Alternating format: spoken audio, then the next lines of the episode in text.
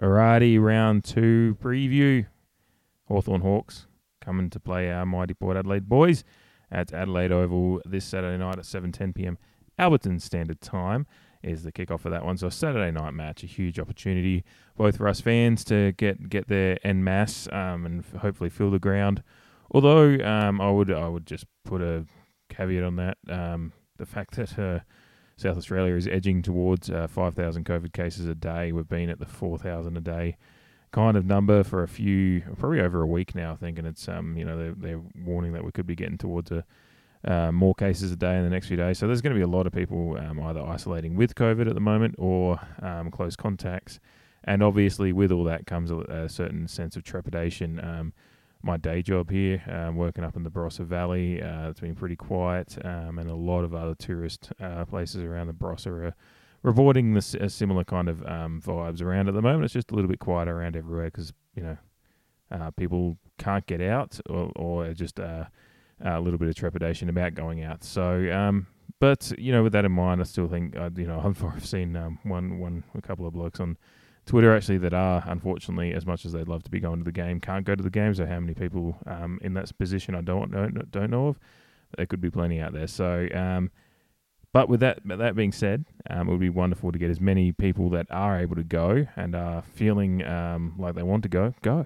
Um, tickets will be available, um, and there's plenty of people. obviously, membership is an interesting topic at the moment, but yeah, if you've got a members ticket and you can go, go. If you've got a members ticket and you can't go, um, see if you can pass it on to someone else. Um, it is pretty easy to share those uh, digital tickets uh, once you figure it out. Um, share them via your wallet or whatever in your phone. Um, so yeah, there's plenty of opportunities hopefully for everyone to get there and um, and get around a big game. Um, both a big game for our Port Adelaide boys as far as um, a chance to get our season, uh, a winning off to a start for 2022 after that close loss last weekend against the Lions um, yeah, get back and listen to the review of that one if you haven't already. I talked about that at length. Um, but yeah, um, it's a big opportunity both on that front, but as well as um, a massive celebration coming up for uh, the memory of the great Russell Ebert, um, God's Game as it is known, um, and or as uh, the great uh, Rocky and Raz or Rock and Raz podcast that came out from the uh, Footy Club this week, the Port Adelaide um, official podcast with the Rockliff and Orazio. Um, it was one a good fun little listen there. Uh, they had Shaun Burgoyne on, on as a guest, and they, they joked that it was being referred to as the Shaun Burgoyne Cup as well. So maybe that'll be the future. But um, this week, uh, this week it's uh, only one name, and that is God's Game for the memory of the great Russell Ebert. Um, plenty of things being done to celebrate that. Uh, Duursma's giving up the number seven jumper for uh, this one night, so it's being retired for this one night as a gesture of, um, um, you know, remembrance um, for Russell Ebert, which uh, you know Duursma's taking over of that number from um, Ebert's uh, Russell's nephew Brad. Obviously, um, it was a wonderful moment in our history and a great reverence for that number and that jumper and what it means for the club um, is wonderful. And then obviously the patch that's on the jerseys as well, um, and little number seven, the the number pen number panel the back of the bars jumper that'll be on out over the hearts of all the players this weekend. Um, and I believe those jumpers are getting raffled, uh, raffled, raffled, auctioned off after the game as well, uh, which is a wonderful gesture. Um, yeah, proceeds from that um, auction the of the selling of the jumpers going to uh, Novita, I think, which is um, a charity um, near and dear to Russell's heart. But yeah, it's a wonderful opportunity for us fans to kind of uh, acknowledge the history and the great, um, the, the fans and the club and the, and the AFL world really. Um, it would be wonderful for people to kind of see the impact he had in our club. You know, this is yeah. I'm I'm to probably just spend a couple of minutes on the Russell Ebert stuff before we get into uh, the preview of the actual games. Is like an addition to the front front of the pod, podcast, I guess. Um, the regular preview stuff that I'll get to in a few minutes, but you know, Russell Ebert's impact at the Port Adelaide is um, obviously goes without saying. Um, it's interesting for someone like me, as a fan that is uh, 34 years old now. I was obviously um, not around for um, any of his playing career. Um, he's uh, born in '88, so his playing career was obviously over by at, at that point. Um, well, kicking around maybe at that point or coaching, I can't remember. Um, his Port Adelaide playing career was over at that point, and um, it was um, so for people like you know fans of my era, our knowledge of Russell Ebert, um, well, as a kid, was just reading. So I read his read about his um, achievements and knew of the reverence and the and the reasons he was known as God even as a young child, just because I've read about it and you hear about it and um, people talk about Russell Ebert and um, you just know. And I was a kid that was very um, someone who read a lot and just soaked up knowledge about the things that I loved, and Port Adelaide being one of the things I loved as a kid. I hadn't had a sense of his grandeur and, and what he meant to the club from a very young age, which is wonderful for me just to know that. So then when guys like Brett Ebert got drafted, you know, I knew why and understood the the amazing um, chance that was to see an Ebert in, a jump, in the jumper again and all at, at the AFL level. Um, but yeah, it. So we, we and then you know internet you get you know YouTube comes around, you see highlights and all that stuff. So I uh, at this point in my life have seen feel like I've seen as as much of Russell Ebert as I've seen of some of the players that I've grown up watching. Um, but um, you know, we never got to live through that, and there's there's lots of people that did, and um, you know, they speak about him and just as an unparalleled uh, genius of, of, the game, and I think that's one of the things that um, makes him so wonderful as a player. Um, that that the ways I've read about him and stuff is just his level of professional. He was ahead of his time.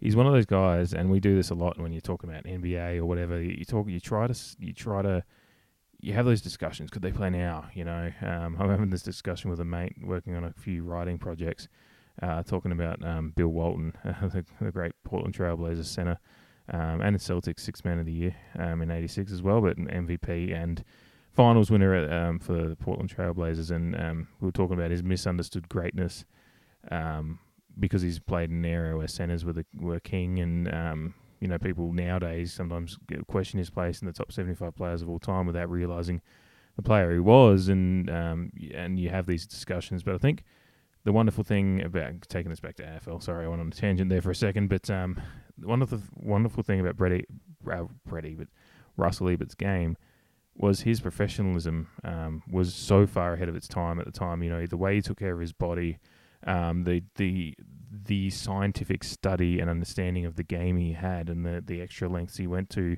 for a game that was uh, you know semi semi professional still at the time. It was not the be all. It was not the be all and end all of your week. You had other requirements and commitments to live your life um, compared to the uh, the full fully professional game that we now witness. Um, so what what he did in taking care of his body, you know, you know, we we marvel at the LeBron Jameses and and the players of of the professional nature of all the sports now that you know spend you know the I think the famous line is you know LeBron spends you know a million dollars a day or whatever on his body just just taking care of himself and all the things he does and the and the cost of that um, but uh, Russell Ebert was doing similar levels of stuff in the 60s and 70s you know and and 80s and and that's the, that's just the the dedication he had to the game, and this is what. And when you watch him play in those highlights, you see a player that would absolutely dominate this game now. You think about the dedication and the, and his stat and his body held up as well. Um, the de- dedication and stamina and the ability that he had then. Imagine throwing that guy in without him having to even worry about all the other stuff. Imagine if he could be a fully professional Russell Ebert. He'd be winning Brownlows right now. So that's the testament to the kind of player he was and the and the and the reverence uh, he is held by many. Um, and we talk like you know we know about him, you know, finally breaking the premiership drought at Port Adelaide after a twelve year twelve year drought um, in '77 when we won it in the uh, hundredth uh, anniversary of South, South Australian football. Those famous images of him with that jumper with that 100th anniversary badge on there. Um, um, beating Glenelg as well, which just um, feels right. Always does. always feels right. And um, but then you know he spent that one year at North Melbourne where he flew over um, for trainings, flew back, worked, flew back to Melbourne. So Tuesdays there to, for training, back um, to Adelaide, then flew over again on Melbourne. Uh, flew over to Melbourne again on Thursday, played Saturday, um, and then flew back to Adelaide on Saturday night. Um, fly in, fly out footballer in the VFL. Um, only played one season there, but um, 25 games, 15 goals, and um, part of a team that got to the preliminary final. A pretty good North, North Melbourne team at the time. We always we remember those famous images from a couple of years before with the Blight long Blight torpedo. Um, but yeah, he was greatly revered at that time too. And this is a league that'd been trying to get him for ten, ye- you know, over ten years, but he was just so committed to Port Adelaide. And then after, obviously after that one year at North Melbourne in '79, he came back to us. Um, you know, just the the tiring nature of that kind of um, commute, but the wonderful, you know, Ron Barassi, the legends of this, the wonderful game that we love. Um, this is these were the words that he had for um, Ebert. He said Russell was a pleasure to coach. His input, both physically and mentally, was excellent. He never whinged or moaned about sore spots and trained and played with them, which is what a coach admires. Russell thought about his footy and gave it all he had, and that just kind of sums up what I was saying. It's just like his his input, and this is this is the the magic thing. It's the the thing, the secret of sports is your input physically is one thing, but your input mentally is is the real. You know, if you combine those things, and he said his input both physically and mentally was excellent, and that's the that's just the wonderful thing about what Ebert's game was. Um, I spent a fair bit of time talking about that, but obviously the the wonderful thing about Russell Ebert, um, beyond footy, was that for every bit of a great footballer he was, you double that and put it into a wonderful human being, and that's who Russell Ebert was. Um, I never had too much to do with him myself, obviously, being just a fan and um, not having any media connections or anything like that. Um, I ran into him once at the Port Adelaide uh, Port Adelaide Club in 2020. Actually, um, one of the random things I did a lot in 2020. Uh, once obviously we could go out a bit again. Um, me and the better half were um, kept apart for 14 months, as some may some may know. I can't remember if I've talked about it too much, but we were you know half a world away from each other. Unfortunately, with COVID um, hitting right in the middle of us, um, moving some things around with you know her being overseas as well, uh, her family being overseas, and us planning a move. Um, still, eventually uh, back to the US, um, which there'll be some interesting stuff to happen when that happens, as far as what uh, the direction we go with this project. Um, obviously, keeping on doing this, but uh, really excited about some potential international uh, plans with uh, what we want to do with uh, the Port Adelaide Footy Club and um, expanding the expanding the, the word, I guess. But we'll get to that um, at a later date when things solidify. But um, we yeah we got stuck apart. So one of the things I did to keep myself busy mentally, um, you know, mental health, take take care of that was, you know, I was living on my own, obviously, with uh, being kept apart. So we I would once or twice a week I would drive down from the Barossa and go to the Port Club and just hang out. I'd go to the store, buy some useless shit um, with the little bit of spending money I had, and um, not useless shit. It's all wonderful, actually. I love. There's some good gear came out that year, that last year of ISC, the shirts and the 150th anniversary logos and all that stuff. But um, yeah, I'd go down and have a couple of beers at lunch and just um, just hang out down there. And um, it was one just one day, just wandering in, and Russell was standing at the front, just standing at the front um, of the old entrance into the Port Club there. Um, you know, before they'd started on the all the massive expand, the massive redevelopment works down there. Um, he was standing at the front, and I think he noticed that I was I was kind of just walking in. He was chatting to someone at the front there, just wearing the a simple uh, the IC polo with the PA logo over the heart, you know, that very simple one. Um, it's a I've got the shirt myself. Um, it's a wonderful, nice, simple Port Adelaide shirt. He's wearing that, and he's chatting to someone, and I kind of just was looking because I knew it was, you know, you, you kind of you know you do that thing when you see someone that you know, like a famous face that you know, um, and you kind of do just stare for a second, just that split second or whatever it is that you just like that you got you your brain is going through that process of um, recognizing someone, and you know by the time my brain had gone, shit, there's Russ. Um, he's kind of caught my eye and you know, there's plenty of times uh, I'm sure when people uh, you know catch the eye of someone famous and they go, oh, "Fucking hell, someone's noticed me again." Um, certainly had it with AFL players that are based in Adelaide, out in town or whatever. You see them and they they kind of don't want to be bothered. Um, but Russ being, you know, he obviously was there as a representative of the club. I think he was there in you know club club colours and doing working. So, um, but I I never got the you know even if I did catch him out somewhere else, I know I would have got the same thing. But he just he saw me looking, I think, and just without a beat, just cracked, just big smile. I said, "Morning, mate. How are you?" I said, "Oh, I'm good, Russ. Yourself?" "Yeah, no, doing well. It's good morning. It's a nice day." He just smiled. It's a nice day, and it's just that just made my day. And I texted texted my wife and said, just saw Russell leave it. so whatever I see in the store that I want to buy today, I'm buying. It's a good day. and um, that was it. And that was the one little interaction I had with him. That was it was barely a few words, but that was it. And um, yeah, it was go- it's just wonderful. Um, he was a one, he, you know, you could just feel that warmth at every turn, and it, so that's my it's ba- barely a story worth mentioning. But when you hear so many people talk about him, um, in similar, it's the same story from everyone that whatever, he, whether it be his charity work, his work with the club, um, whatever he was doing, he put his his his heart and soul and warmth um, came with it and uh, it's probably the, the measure of the man more than you know. We if he'd done if all we had was what he'd done on the field, we'd still revere him, but um, to to pretty good lengths. But the reason he's um, revered to the point that we're celebrating him like this and the the loss hurts so much is because of everything he did off the field, and that's that's the that's the measure of the man and why he's such a wonderful it's such a, a, tough, tough loss uh, for the club and us, the Port, Port Adelaide family. But why he's going to be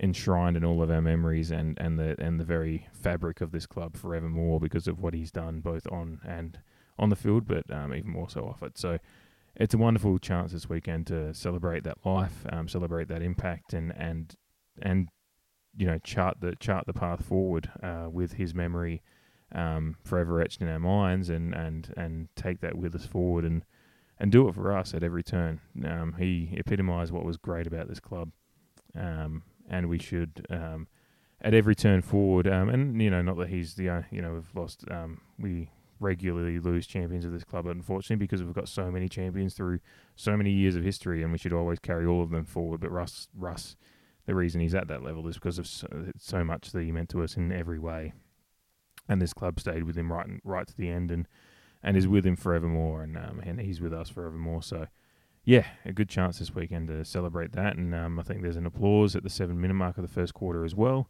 Um, there's been so um, just a standing ovation seven minute mark once that hits. I'm sure we'll. Even if you're not noticing the clock, you'll notice when it happens because there'll be enough getting up and, and to join in and celebrate it. And yeah, we'll get into previewing um, the game that hopefully will come with, come with a win to uh, to celebrate Russ, and I had a bit of had a bit of fun picking the um the um inspirational music to kick off the preview part of this podcast this week. Uh, it's um it's um it's it's themed. Um, it's themed, and I'll explain the theme afterwards. I'll see if you get it when we're when uh, when you're listening to it though. I think you will. It's not it's not too deep, but um, yeah, you'll get it. I think, but yeah, I'll explain it afterwards. So let's get into the preview. Um, but yeah, do it for God. Do it for God.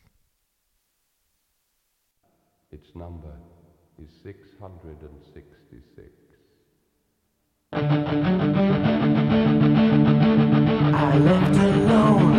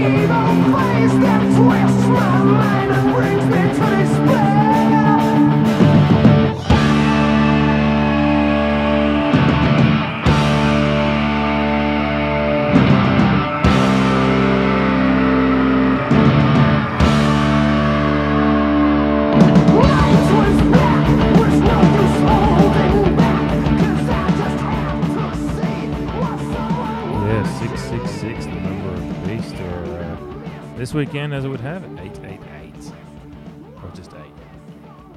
It'd be cool if, if Josh Den was number six, and that would make it really work. But um, yes, clearly the inspiration for the inspiration music for this week is the fact that Josh Sinn, our highly touted number 12 pick at last year's draft, is making his, de- his debut this weekend. Um, so a wonderful moment for him. Um, Sam Skinner being the other one coming in as well. So wonderful for him as well. Congrats to the two lads for making their debuts for the mighty Port Adelaide Footy Club. Uh, there'll never be a bigger debut in your career, just saying.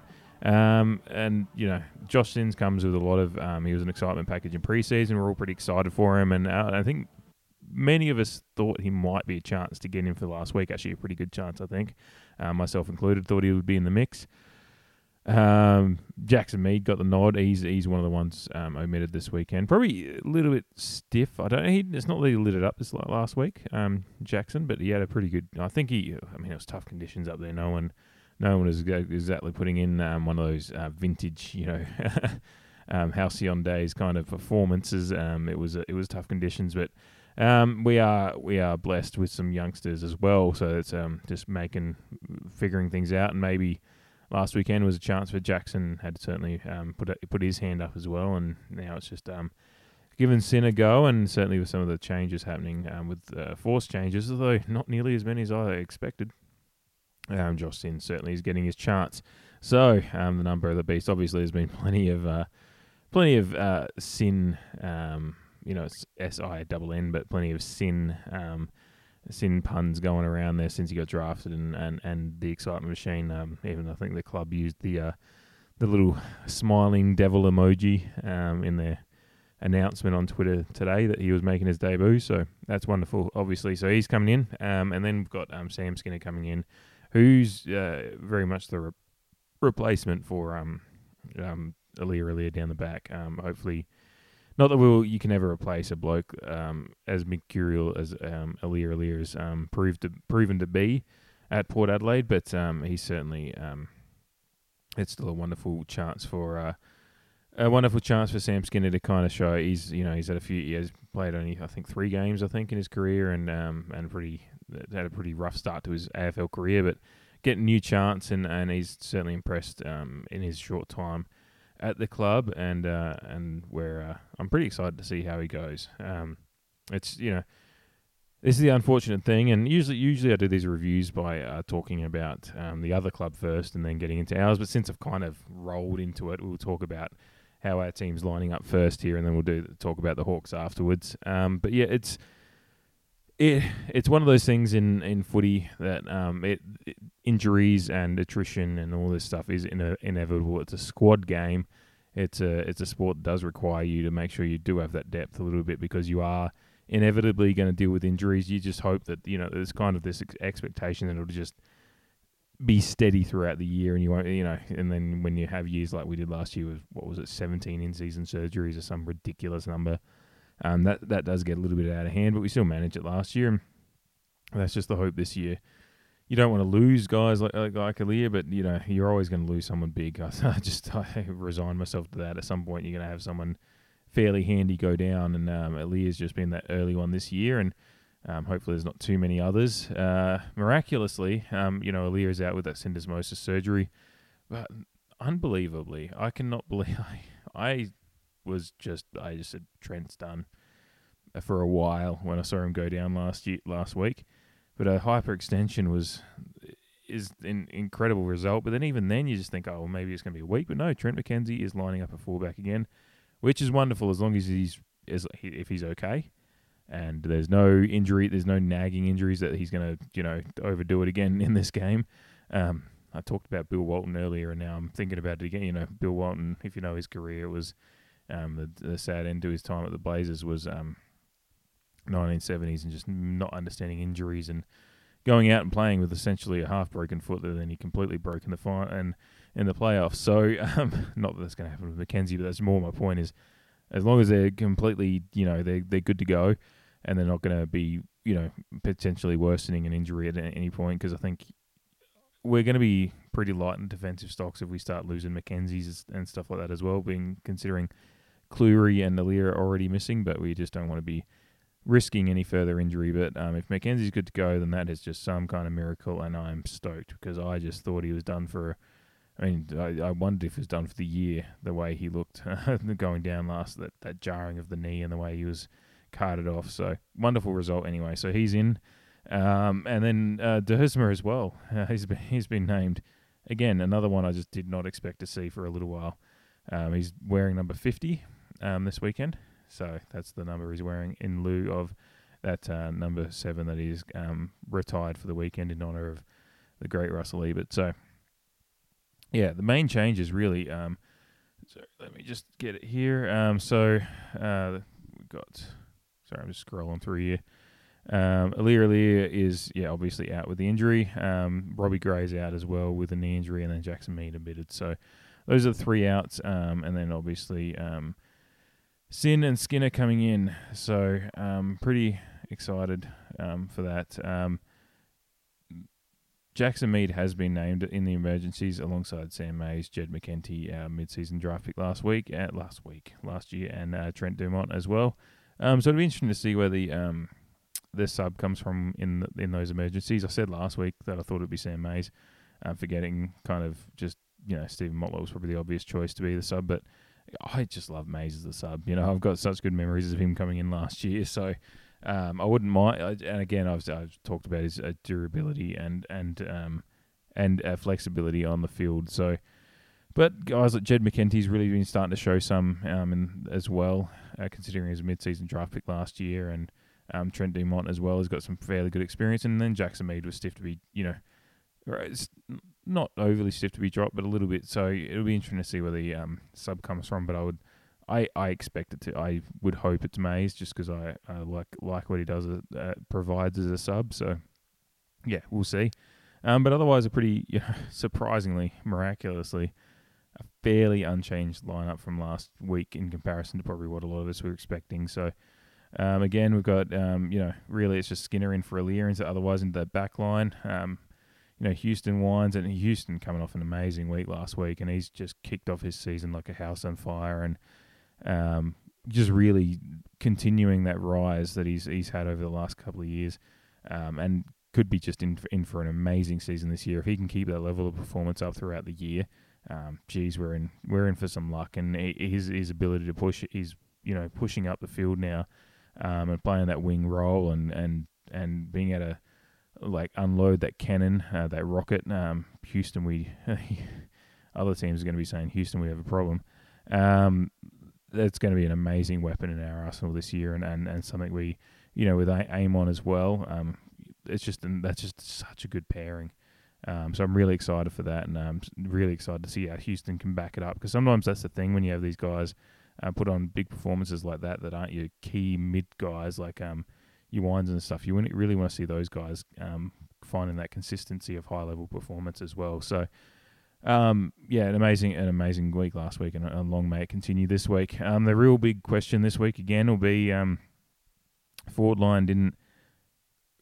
It, is, it was the same old story last week. Um, the forward line kind of entry, the structure, and all that stuff.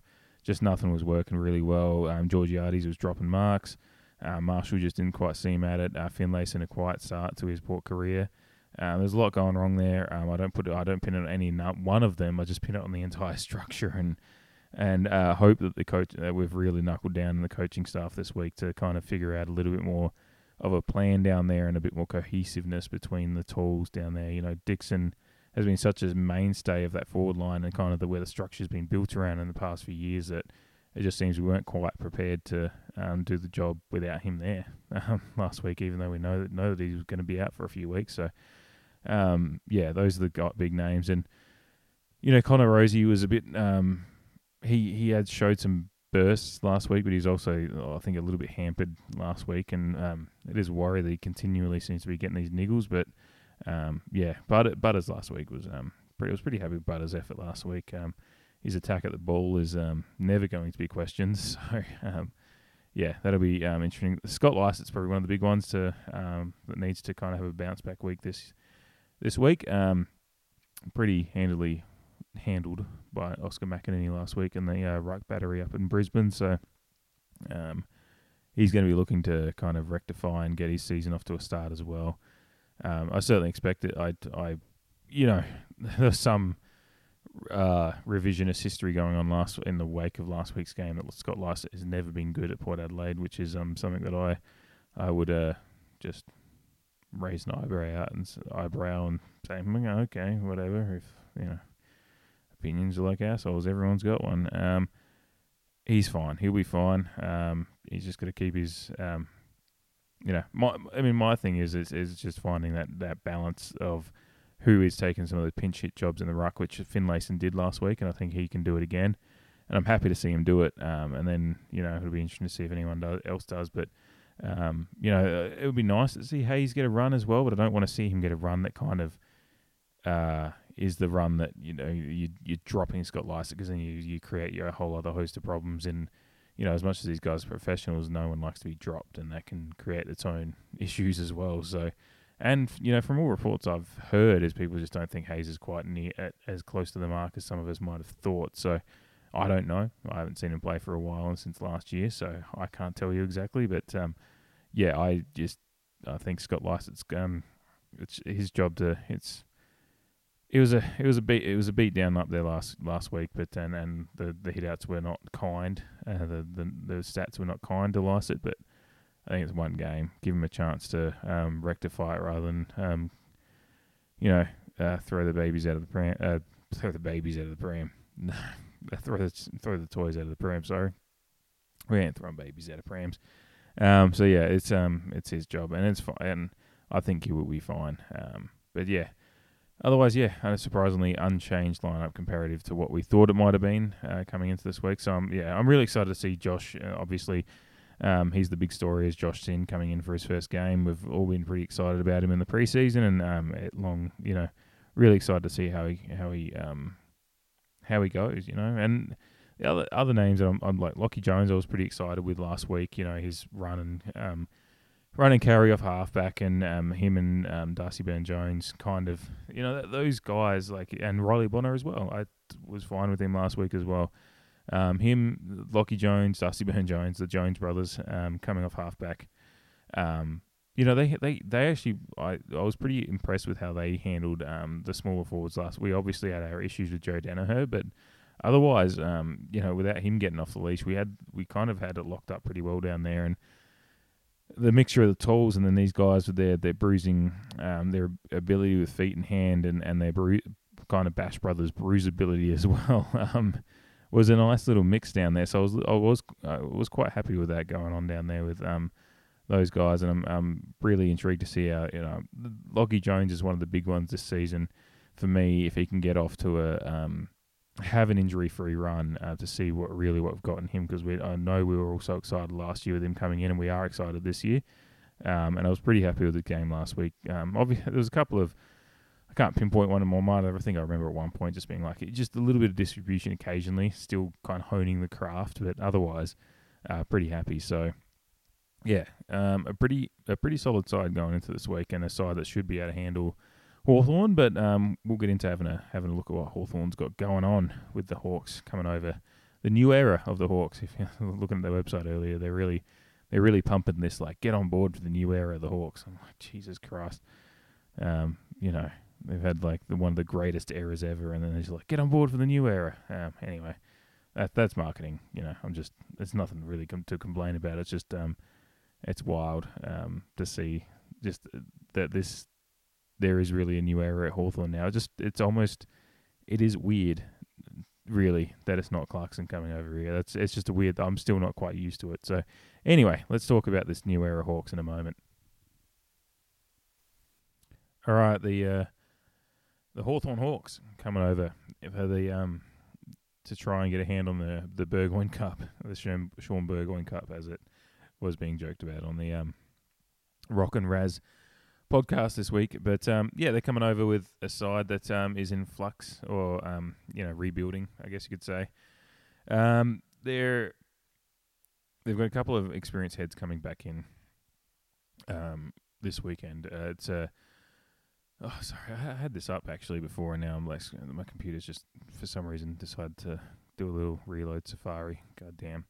Um, here we go. Yeah, Ben McEvoy and Luke Breust coming back this week. Uh, this week, um, so they're the big kind of um, veterans back for the for back for them. Um, so that's a those are a couple of big ins. Um, just a side in in an interesting position at the moment. Some good young talent in that side, but then obviously they're still so um, pretty heavily reliant on um, the older heads there as well. And you know some of these mid range like Tom Mitchell and Jaeger O'Meara that have come in in the kind of the uh, failed rebuild um, on the run era. Uh, Tom Mitchell, Jaeger O'Meara, Chad Wingard being one of those guys as well. Um, but all still, um, there's a, there's a there's a touch of class in that side. Although Tom Mitchell, obviously Brownlow winner. Jaeger O'Meara really hasn't hit the heights that they expected. Uh, Chad Wingard has not has kind of just stagnated as the player that we had and has not gone into any greater heights there. So um, so that's just that's just the life there. But some good um, young talent there. One of the the uh, Ejiath. I'm so, I apologize if I'm I mispronounced that. I've looked at I've I've tried to look it up before because I want to be able to pronounce it right. But then I always read it and just um you know it's just you know, Australian brain, um, which is no excuse. But um he is um such an incredible player incredible young player. He's probably one of my favourite. I, I say this on this podcast almost every week. I think it would be interesting if someone was listening and wanted to um, tally how many players I say. One of my favourite players outside of Port Adelaide. You know, there's a lot of players. You know, when you get older and you start stop being quite as um, not. I'm, I get more parochial as I get older, in a way, but I also do find myself being able to appreciate other players more. You know, and I did as a kid too. I just didn't quite acknowledge it as much. Um, unless they play for the Crows and fuck them. But you know, Jiath is um, a player that I absolutely love to watch. He's such a um, talent beyond his years. The way he um, handles the ball and kind of his presence on the field, I really enjoy watching him. So they've got some good young talent down there. Um, but otherwise, um, they're just a side that's still in that little bit of flux. Um, they had a good win last week against the North Melbourne side that does have some pluckiness about them, but I just they're still not. They're still a North Melbourne side that has been basically bottom for two years straight and turning over a list with ten players. You know, you know ten to fifteen players a year. Sometimes it feels like so.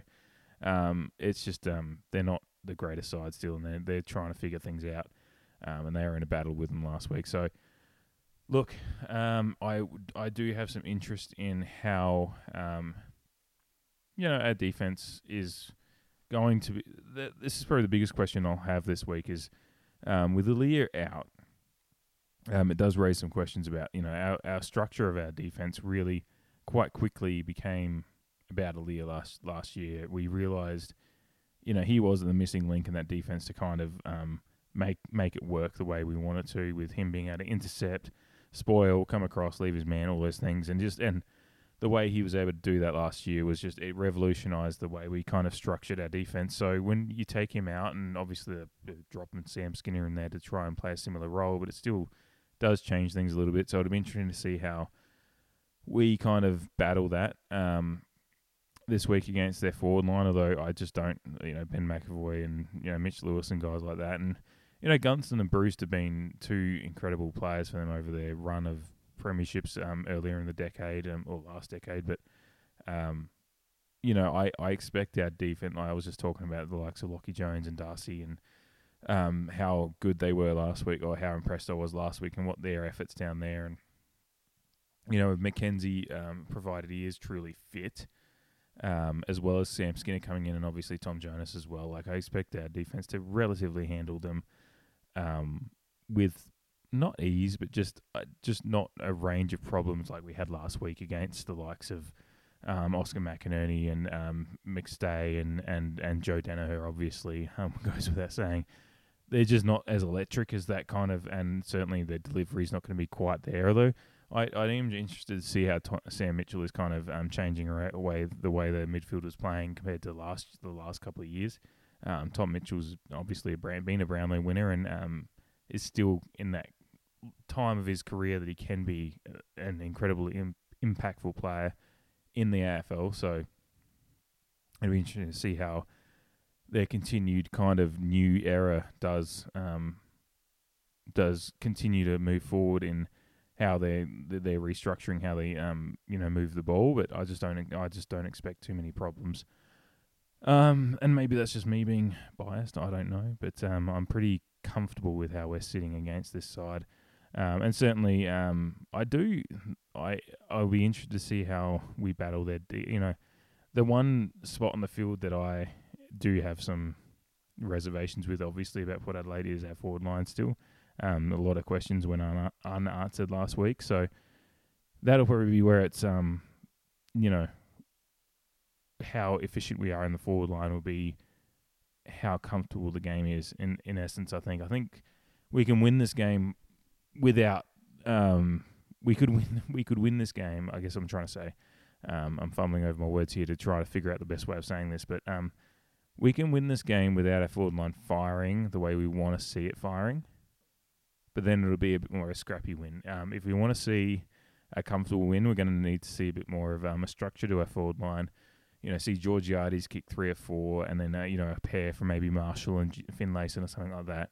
And then like, the a kind of performance that sees us see those guys getting that regularity of opportunity up forward, and that'll see us come out with what I would say could be a you know a good forty or fifty point win, that kind of range. That would be nice.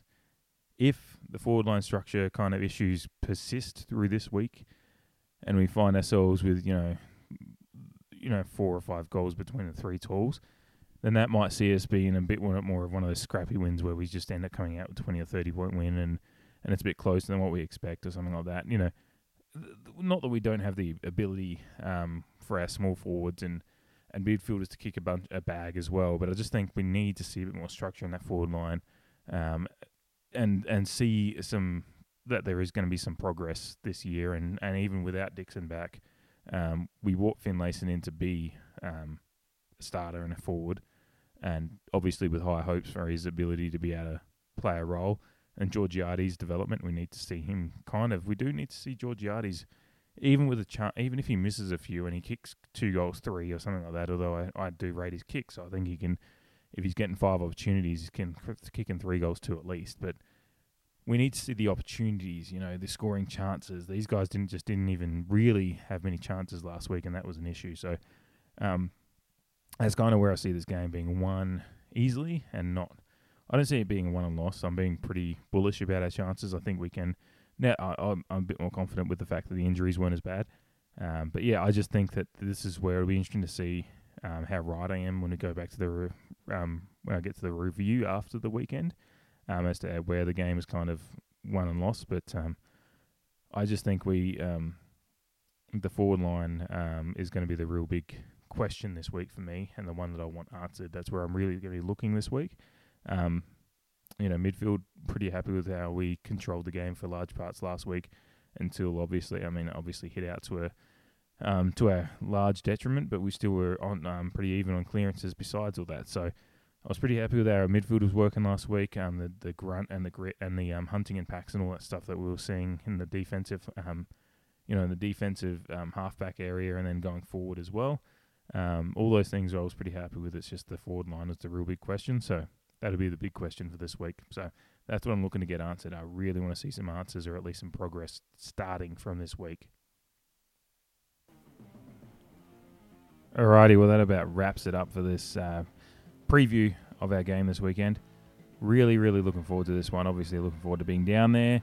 Um, I'm hoping to get down there with a few hours to kill before the match, so um, I'll probably put the location out in the socials and let everyone know that might be around. Um, come and have a beer. Hopefully, probably be over on the riverbank or something like that and catch up with a few people. Um, so yeah, it'll be fun. Um, really looking forward to it. Paying tribute to one of our greats, or our greatest. Um, you know, the the, um, the wonderful life and celebration of the life of Russell Ebert that we get to celebrate this weekend, um, and hopefully be sending everyone home with wonderful memories of a game that we got to celebrate the life of Russell Ebert, and then collect four points as well. Um, as I said, um, big question for me this week that I'm hoping to be answered is a bit more forward line structure and, and ideas down there. Um, you know, uh, it shouldn't be a hard ask after, um, you know, four years of this now. But anyway, that's a big question. But whatever, we'll get there. Um, I'm expecting 40, 50 point win. Can't the pair. Let's fucking go.